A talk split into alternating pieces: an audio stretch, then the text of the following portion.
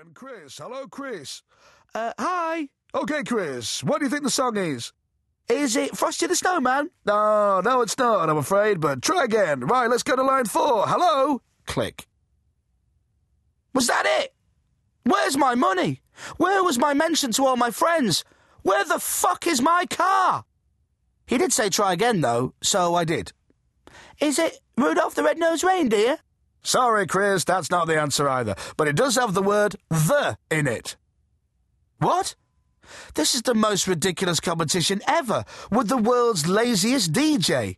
It could be anything. Right, I'm calling up again. Uh, Actually, hang on a second. I can't think of another Christmas song that has the word the in the title. Merry Christmas, everyone. No. Jingle bells. No. Rudolph the Red. No, I've already said that.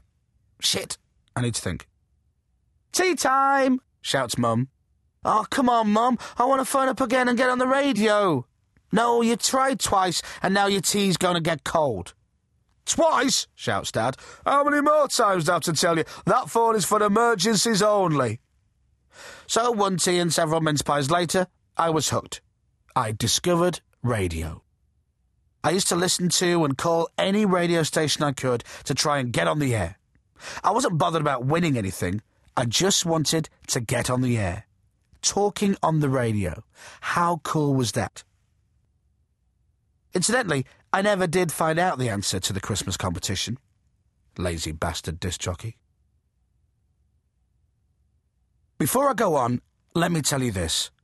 I love great radio. I really do. It's the same when you hear a song by a band you love, when there's a TV series that you just can't miss. The same feeling you get when you have no plans for the night and two of your best mates call you and tell you they're in your local pub. I love that feeling. Unless they call you when your favourite TV show is about to start, but I think you've got my point. Now, let me tell you something else. I make great radio. I do. Maybe not every link, because you've got to remember, I'm on air 15 hours a week. However, I must say that, for the most part, I am great at making great radio. Many people try and fail. Lots of people have their moments. Only a few people on the radio make great radio. I'm high on that list. Sounds arrogant. Absolutely. But why not? I've done this shit since I was 12 years old.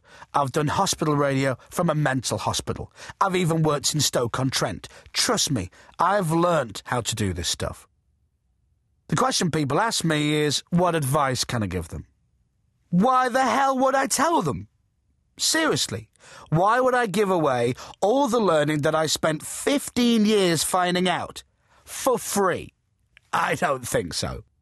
However, I will tell you why I think I make great radio. Here's the secret, and trust me, it's a letdown, but it's the truth. First, you need to be born to be good at radio. If you're listening to this and you think you have what it takes to be a brilliant broadcaster, let me be the first to tell you. You probably don't. I mean, look at other people who think they can sing and audition for X Factor. They're rubbish. Just because you have a go doesn't mean you'll be good at it. The second thing is a little bit easier, and I'm slightly reluctant to tell you. I've learned how to do great radio from listening to great radio. James Whale was one of the first broadcasters I noticed was great. One of the reasons for this is he tells you he's great. How genius is that? Kenny Everett was also a genius. He would spend hours working on something that may last 30 seconds, but it was worth it if it made you smile or laugh out loud. You've got to put the effort in. This shit doesn't always come easy. Simon Mayo, I've always admired. He makes listening to him effortless. Howard Stern is somebody who will say stuff that makes me belly laugh. He also says the stuff that nobody else says. Nick Abbott used to do a late night phone in show on Virgin Radio. A great myth about me is that I used to call up, putting on strange accents and trying to be funny whilst I was out of work. It's true, I did. Nick was brilliant with callers. He wouldn't talk to them as if they were his friends. They weren't. They were strangers calling into a radio station. Steve Wright, who helped me a lot, more on that later, is also brilliant. He creates a little special world just for you and him, while talking to everybody and ignoring the talk to one listener theory. So, you take all these great radio people, then you steal from them. Really, that's what you do. It takes time, though, because for a while you just try to copy them badly.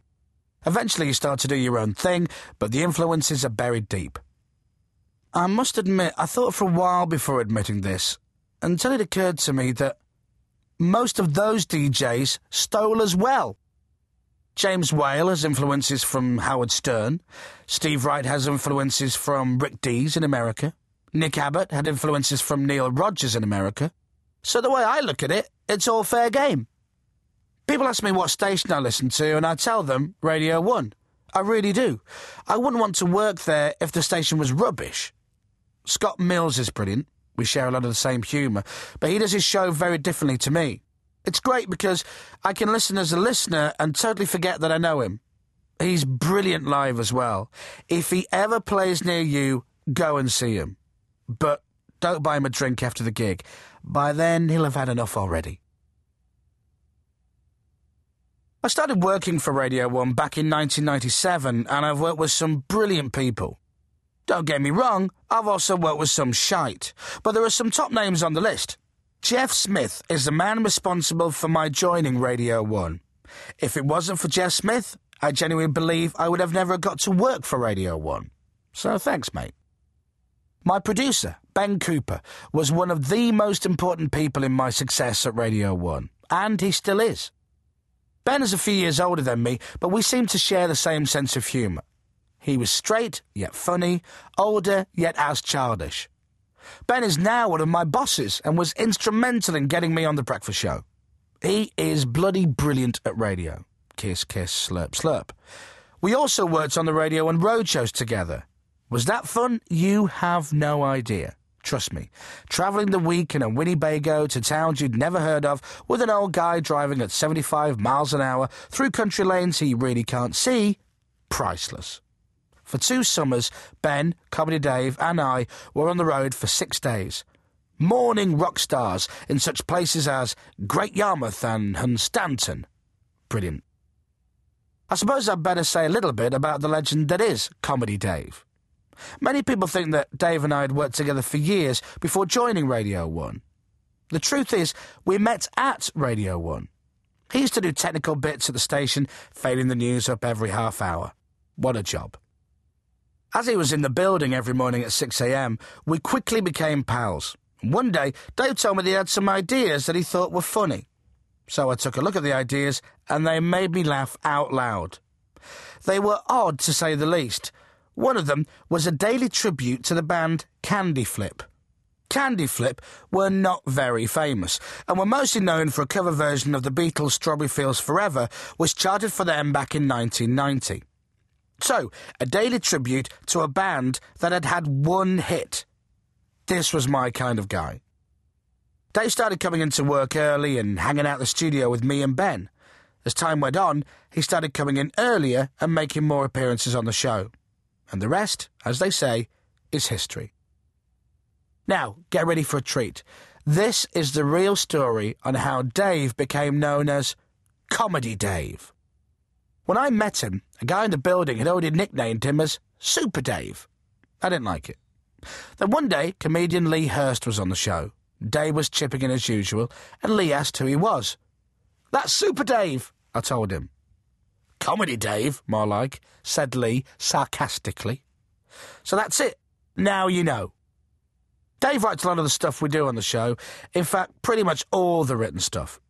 Incidentally, when we started doing the breakfast show, he gave himself the brand new title of Director of Comedy. Comedy Dave, indeed. I love working with Dave. I really do. Now, sometimes he can be a right royal pain in the arse. He can. At times, be a stubborn little git who doesn't really want to play or talk about a certain subject. This often makes for some quite spicy radio. Other times, it can lead us down a dead end and trust me, I go down enough of them on my own. But 95% of the time, it all works perfectly. There have been a lot of stories told about Dave on the air.